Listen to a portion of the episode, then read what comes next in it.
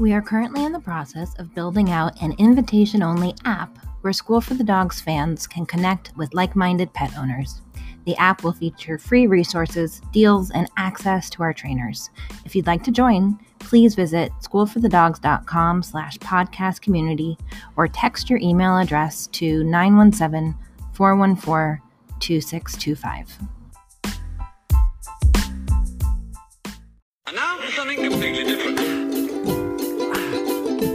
Hi, my name is Annie Grossman, and I'm a dog trainer.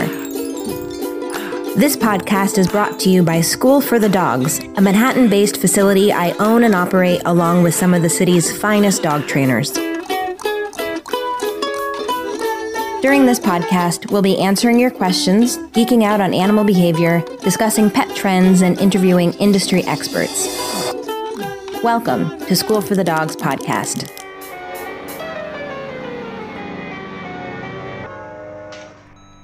Hey everyone.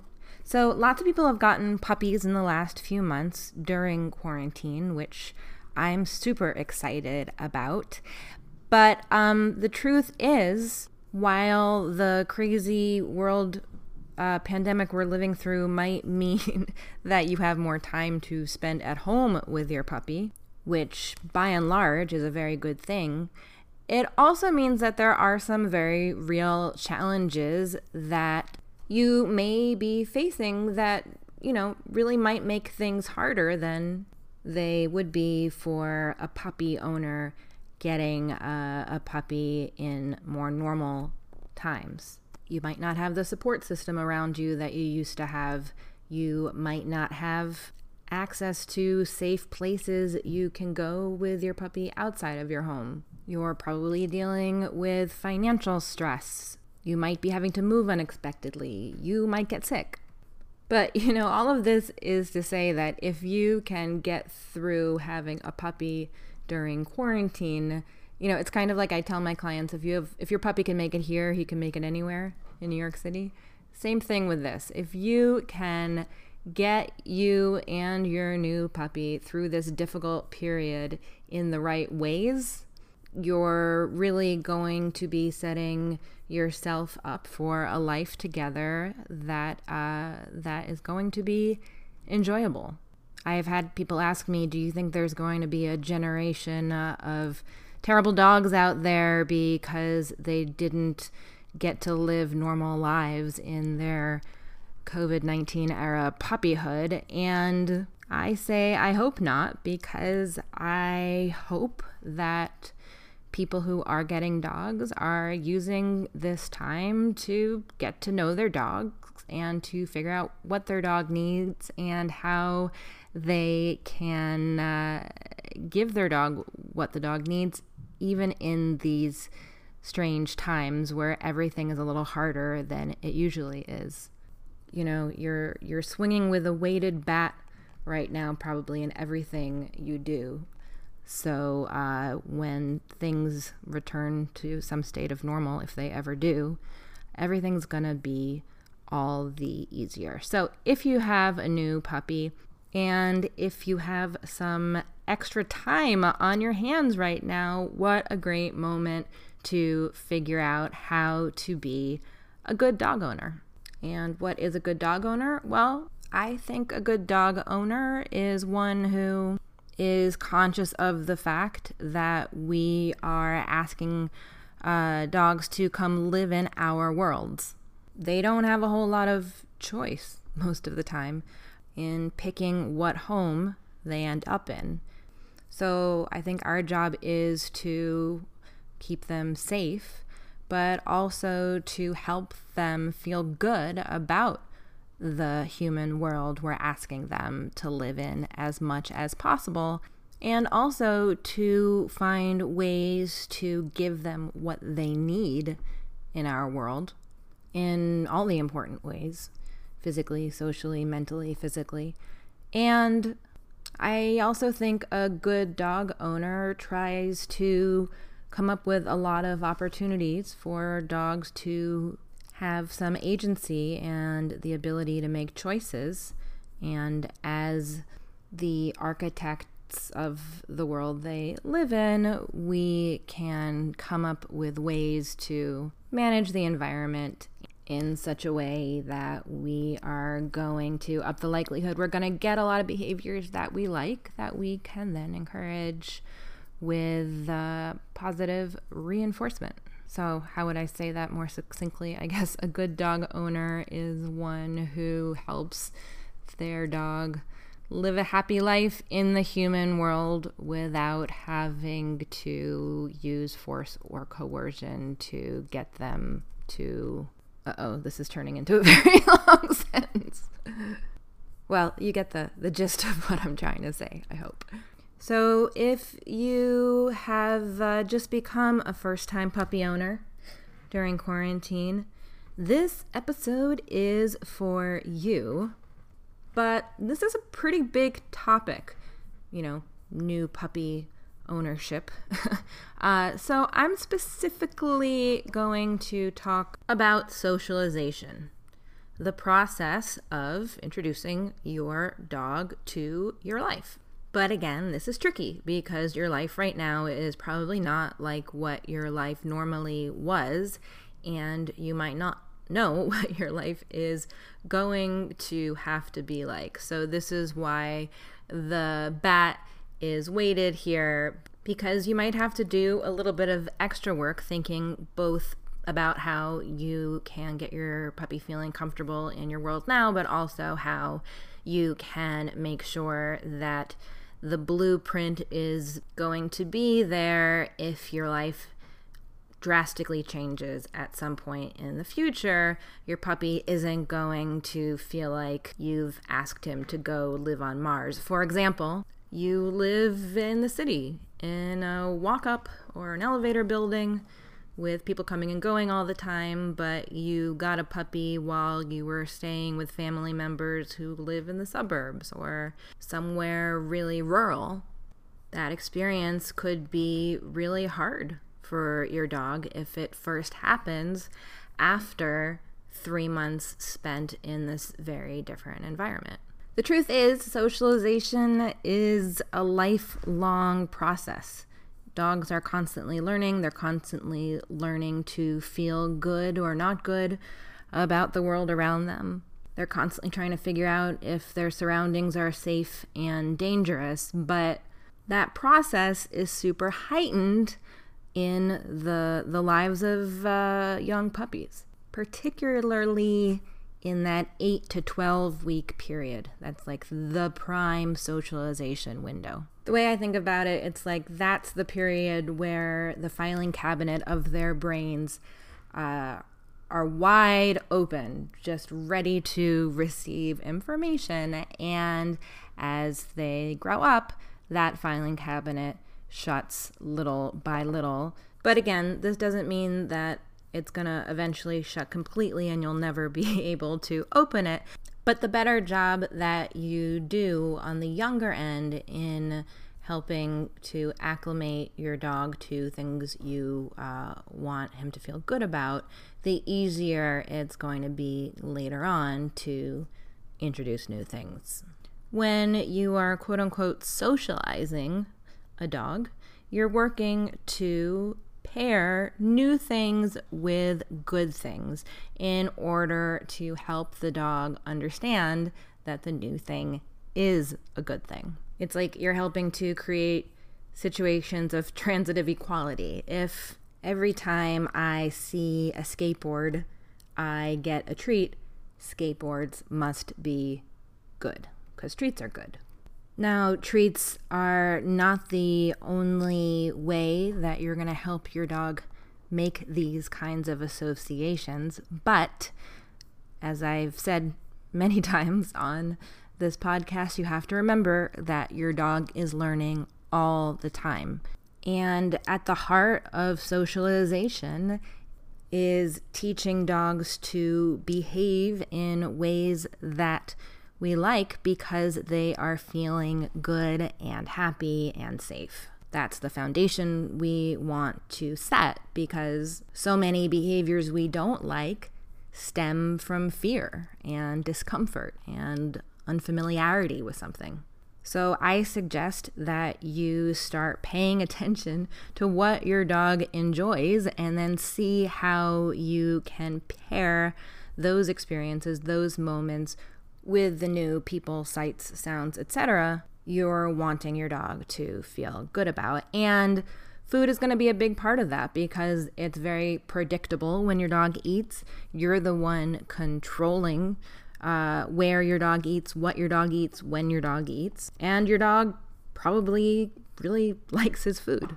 So, I'm going to talk in a second specifically about how to use food, but I just want to point out that, you know, there's also this correlative uh, property, or is it transitive property, or one or the other between, uh, or maybe both. Is that the same thing? It's been it's been too long since I've uh, taken any math classes. Um, there's uh, the fact that you are the person who is delivering to your dog so many of life's good things, food just being one of those things, but access to all, all the good things.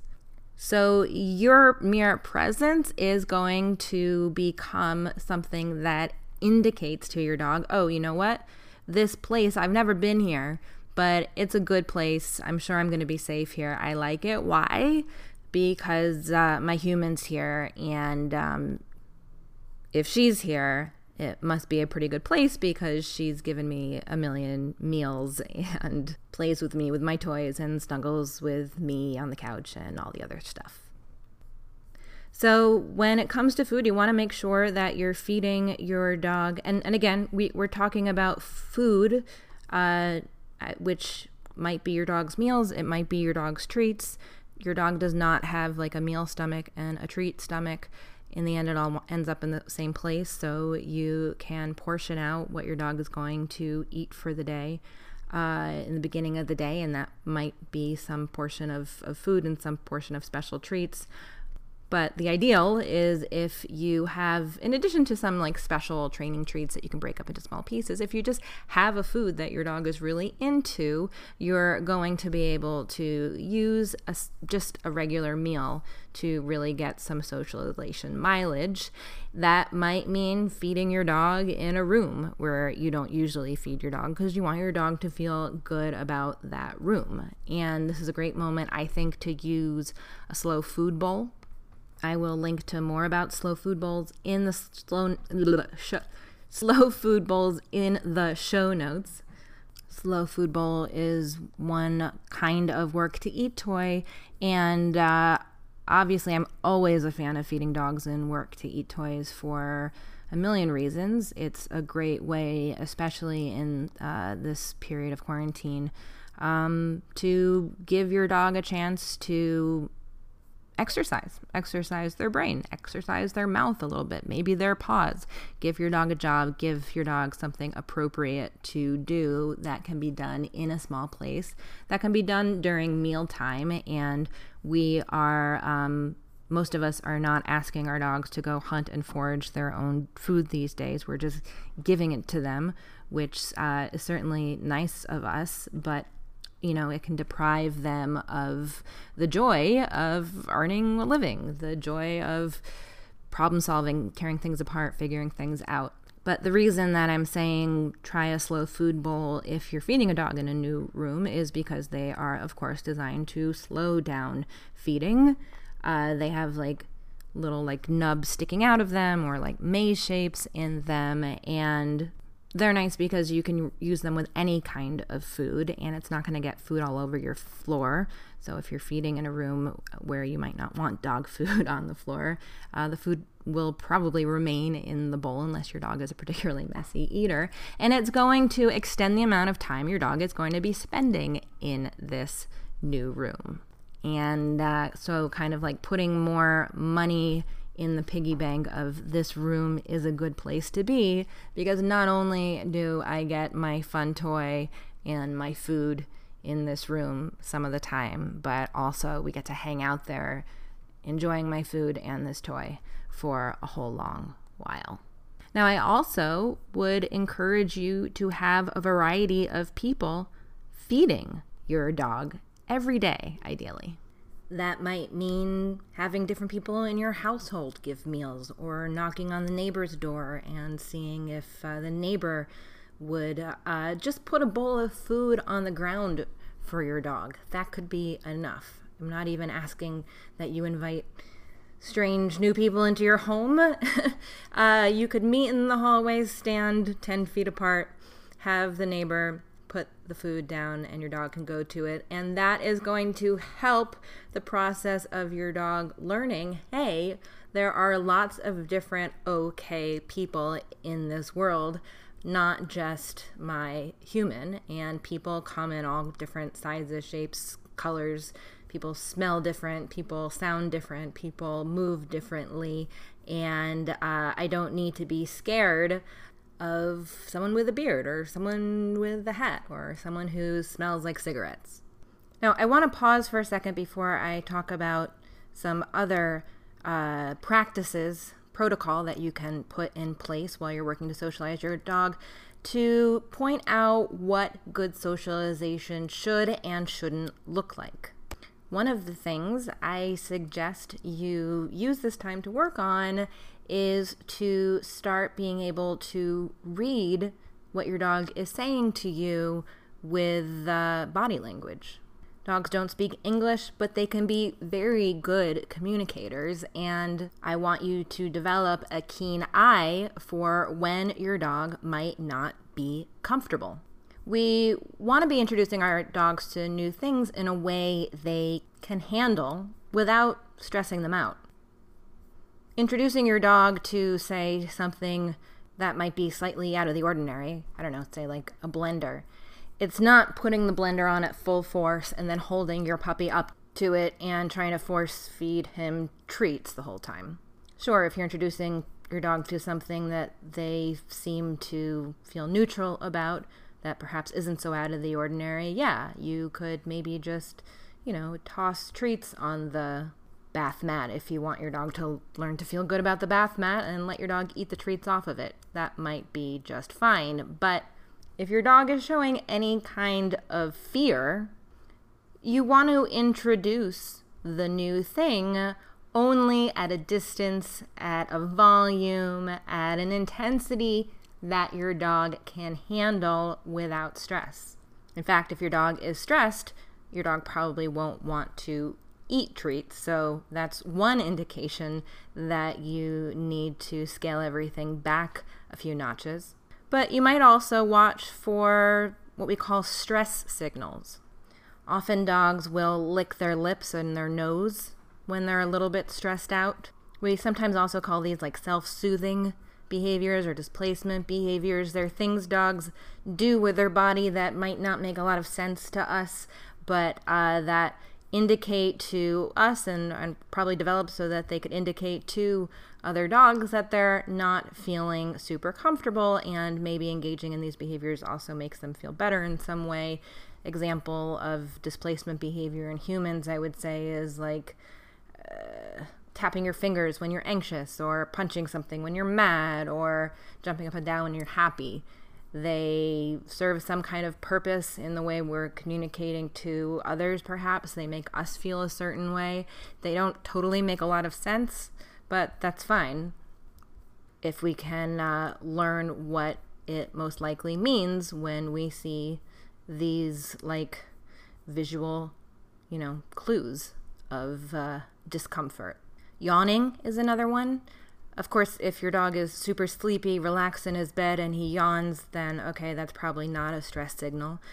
But if you're encountering your six foot five red bearded neighbor in the hallway and your dog is suddenly yawning, that could be an indication to you that you need to help your dog learn to feel okay about this person and this this kind of person you know, you're not going to be able to introduce your dog to every single person in the world, but the more examples you can put into this wide open filing cabinet of their minds, the better they're going to be able to generalize. Oh, you know, I've never seen someone who looks quite like that, but I have seen men with big beards, and my experiences with them have been pretty good, so this new guy must be all right too.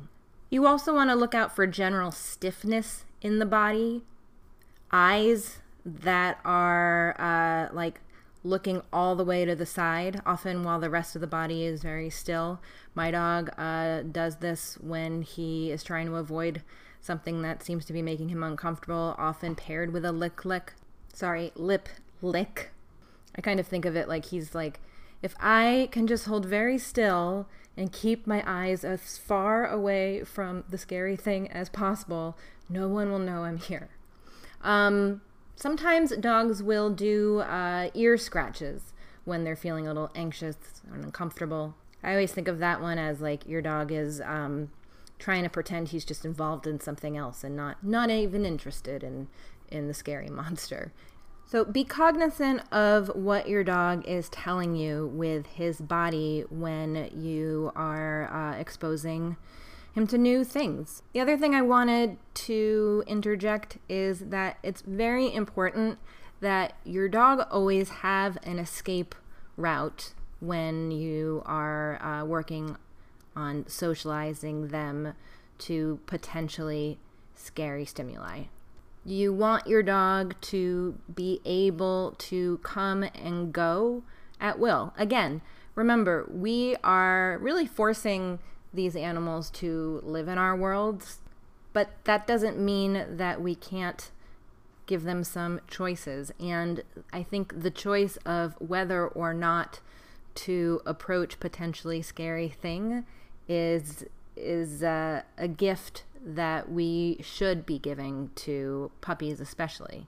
And what you'll find is that a dog who has the opportunity to approach approach things um, at his own pace on his own schedule is going to progress farther, faster than dogs who are forced into situations uh, with the hope that they will um, learn to accept, if not like, whatever the thing is. You know, this latter method can work, but it's not going to produce the kind of learning that I that I want my dog to experience, and it's not the kind of teacher I want to be. When we use this, like I'm just going to hold you right up face to face with the blender on full speed until you're fine with it method of training. This is called flooding. And uh, a great example of flooding, actually, two great examples of flooding, can be seen in the very first episode of uh, The Dog Whisperer with Cesar Millan. I'll put a link to it in the show notes. The first dog that he works with in the episode is a tiny chihuahua named Nunu, who doesn't want to be handled by anyone other than his mama. And uh, Cesar puts this tiny dog on his lap, and the dog does some lip licking, ears back, does the whale eye showing the side of his eye, and then tries to attack Cesar, who just forces him to stay in place until he eventually just kind of like gives up on life. You see dogs often giving up on life uh, in uh, in episodes of The Dog Whisperer. The second dog that he works with uh, is a large dog named Kane, who's terrified of shiny floors, and um, basically, it's considered a big success in this episode after uh, Cesar Millan repeat- repeatedly drags this huge dog across linoleum floors. Eventually, the dog willingly goes but looking like uh, some kind of miserable zombie. And this segment, again, is another uh, great thing to watch if you're trying to um, work at observing stress signals or these displacement behaviors. We see lots of lip licking with poor Kane and uh, panting, really heavy, like my my life is in danger, panting. What you do want to be looking for is nice, soft, relaxed body language, wiggly bodies, uh, loose mouths, loose ears, happy eyes.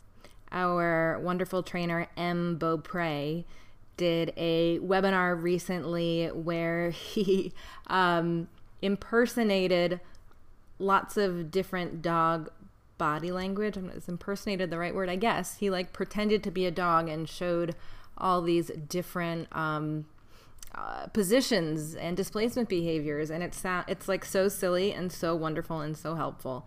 Uh, so if you have not seen M's webinar, uh, I believe it's called um, Dog Body Language as Demonstrated by a Human. It's pretty great. He also has a stuffed caterpillar that he uses for the demonstration. The caterpillar's name is Douglas, which I think is hilarious. Anyway, uh, I think that that um, webinar might be really helpful to those who are looking to better understand dog body language. So, you're going to watch for signs of stress and you are going to always provide your dog an out, whether that's uh, introducing your dog to things in a space where he can physically get away, or maybe even providing getaways that your dog can uh, choose to utilize. You know, we do this kind of thing in like puppy playtime where we uh, will make sure that each person's lap is a safe zone and you want your dog to understand hey if you jump in my lap i'm going to push away all those other puppies this is a place just for you and um, you can sit in my lap and regain your strength and your courage ha- for however long that you want. Now, of course, you might not be able to be bringing your dog to puppy playtimes right now, and uh, a huge part of socialization is that quality, good interaction with other puppies. Puppies really need that. I think a lot of puppy problems are solved simply when puppies get to play with one another. If you think about it, puppies really should be around puppies all the time, right? They're born in litters. Um, and when we take them out of their litters and uh, put them in homes alone with, you know, a couple humans maybe, they are really missing out on something that um, is is a key a key component to their development in, in every way. So, how are you going to make sure that your puppy can uh, get at least some amount of puppy puppy time every day? I will tell you what I've been suggesting to my clients. First, go back and watch that video that M. Beaupre did because he does a nice job of showing what play behaviors look like what happy dogs look like. And I never used to suggest trying to play with your puppy as if you were a puppy. I would never suggest this to clients in the past because it seemed kind of unnecessary. I mean, I, am pretty sure puppies don't think that we are puppies. And uh, if they're getting some good playtime with other puppies, I don't think that they're um, desperate for us to become puppies for them. But if they're not getting good playtime with other puppies, well, you know what? You might be uh, the the best substitute for a puppy. And uh, if you watch any of us do puppy playtime, lead us trainers lead puppy playtime, um, I think you will see some of us sort of engage in puppy play like moves. Again, most people don't have one puppy after another after another like all the time. The way that when you're a puppy playtime instructor, you're meeting new puppies all the time, all the time. So it is kind of worth figuring out how to play like a puppy if you're a trainer. Um, what does that look like?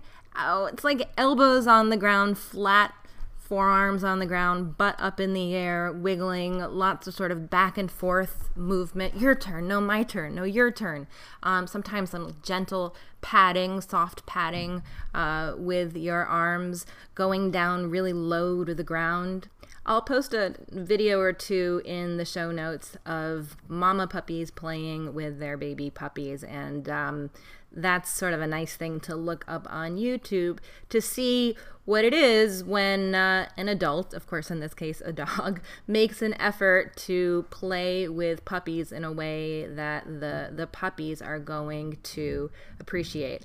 Um, playing tug, I think tug with rules is also a nice way to help your puppy get out some of his puppy energy and use his mouth in a way that's you know not not nipping on your your hands and feet I suggest using uh, a long tug rope or something like a flirt pole because you want as much room between your hand and your dog's mouth as possible and play in conjunction with uh, practicing drop it which is as simple as when your dog has a toy in, in uh, his mouth say drop it drop some treats on the ground. Uh, whether or not your dog lets go of the thing at first and what your dog is going to learn is you know what every time she says drop it she drops things on the ground so i better have my mouth open and ready when uh, i hear those words you know, if you have a large TV, I think it can't hurt to see how your dog does if you put on Animal Planet, if you uh, put on Too Cute, the show for which I wrote many of the quiz questions. Um, that's a show that shows puppies and kittens for an hour. Uh, and notice how your puppy reacts to that. If, if your puppy seems disturbed, and there are times when um, I have seen dogs who seem overly agitated, uncomfortable, upset, concerned, anxious about animals on TV. It is definitely a thing. But if your puppy seems engaged and into it, that is certainly not a total replacement for uh, playtime with another puppy, but it is something. Beyond that, I suggest trying to find another puppy in your neighborhood that your puppy can play with on the regular. You can email everyone you know, asking them if they know anyone in the neighborhood. Look on your local Facebook groups, ask your vet. At School for the Dogs, we have been trying to play a matchmaker with our members and friends in our private Facebook group by making like a members and friends database that people can update if they are looking for social opportunities for their puppies. And actually, right now, we're giving access to the closed Facebook group if you purchase any of our new online courses, which are at uh, schoolforthedogs.com slash courses. And you know, ideally, puppies should be playing with other puppies, but every now and then you'll find an older dog who is really great with puppies. And um, if there is a slightly older dog who's a good playmate for your puppy, then go with that. But again, you should be watching that dog's body language as well to make sure that dog uh, seems to feel comfortable. And like I was saying, with any any play situation, you want your dog to be able to get away, and the other dog too. For that reason, even though it's really tempting to uh, let your puppy interact with dogs on the street while on leash, I would definitely discourage you from doing that because, first of all, a lot of adult dogs don't like puppies, and I always think that people don't even realize that about their adult dogs. Everybody thinks their adult dog is going to like puppies because humans like puppies and it's hard for us to understand why some dogs might not like them but not every dog likes puppies and you need to respect that and your dog does not need to learn the tough lesson of being grabbed by the neck by uh, a dog who has no tolerance for a tiny yappy pup and, you know, two dogs on leash, there's not a whole lot of place for either dog to go. I'd rather introductions happen uh, with dogs one on one in a safe space where both can get away from one another quite easily. The last thing I wanted to suggest is that you bring your dog with you as much as possible during this quarantine period you can work on training your dog to feel good about being in a bag. A dog who is comfortable being in a bag is simply going to be easier for you to bring with you. And um, they make some really good bags now, even for large dogs. So if you have a small puppy who's going to be a large dog, you can start with a small bag and progress to something bigger. We have lots of clients who use uh, the boat and tote, which is just like a big canvas bag that you can get at like I think like LL Bean. They're not made especially for dogs, but um, they work quite well. The K9 Sport Sack is a dog backpack that we sell in uh, our online store, storeforthedogs.com. Um, but you know, any any bag that your dog can fit into that's comfortable for you to carry and comfortable for your dog to be in can work. You want to make sure your dog is secured to it somehow, whether that's with a leash tied to it or a clip that is in the bag. You can socialize your dog to being in the bag by feeding your dog when your dog is in the bag. And uh, it's going to help you be able to introduce your dogs to new things. Walk around the farmer's market with your dog in a bag, or take the bus, or even just sit on a park bench.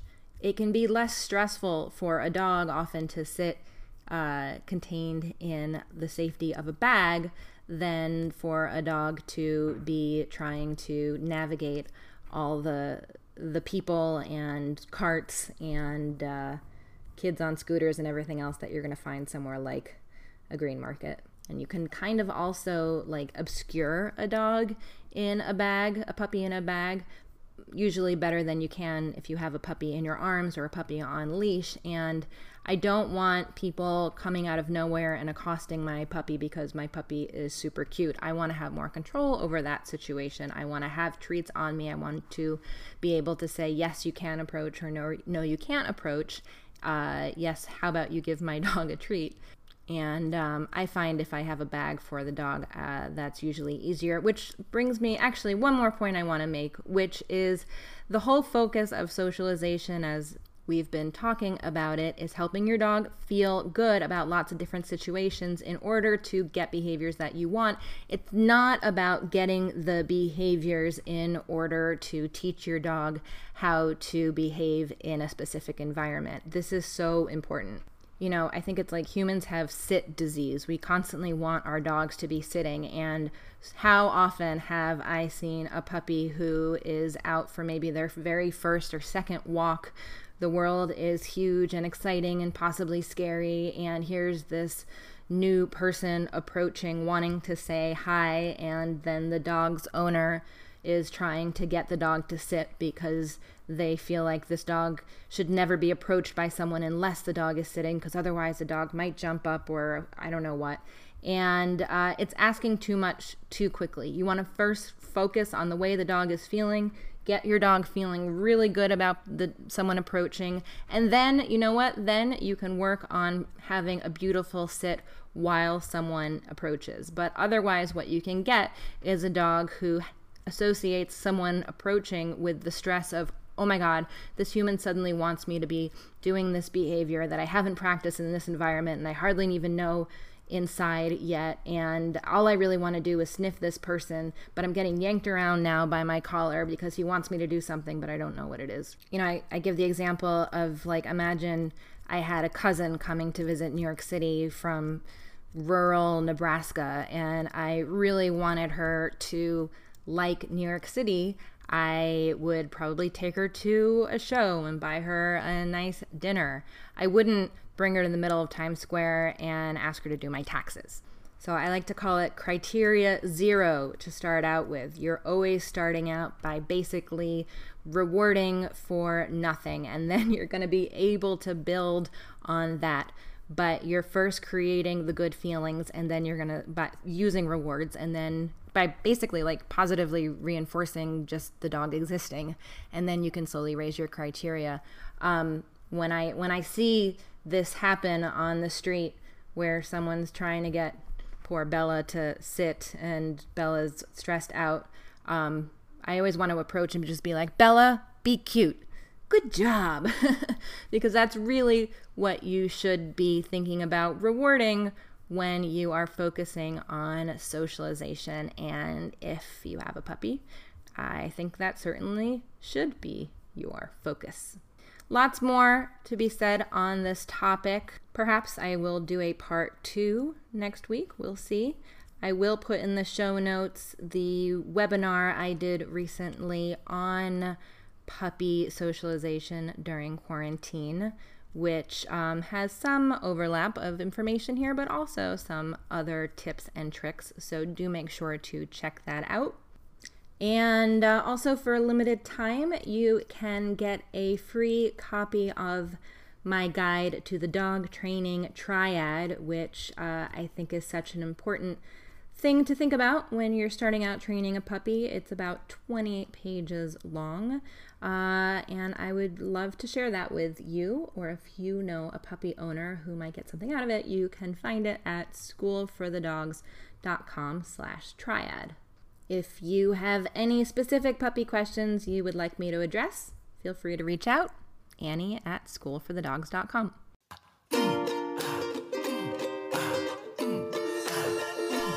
Thanks so much for listening. You can support School for the Dogs podcast by subscribing, leaving a five star review, telling your friends, and shopping in our online store. Learn more about School for the Dogs and sign up for lots of free training resources on our website, schoolforthedogs.com.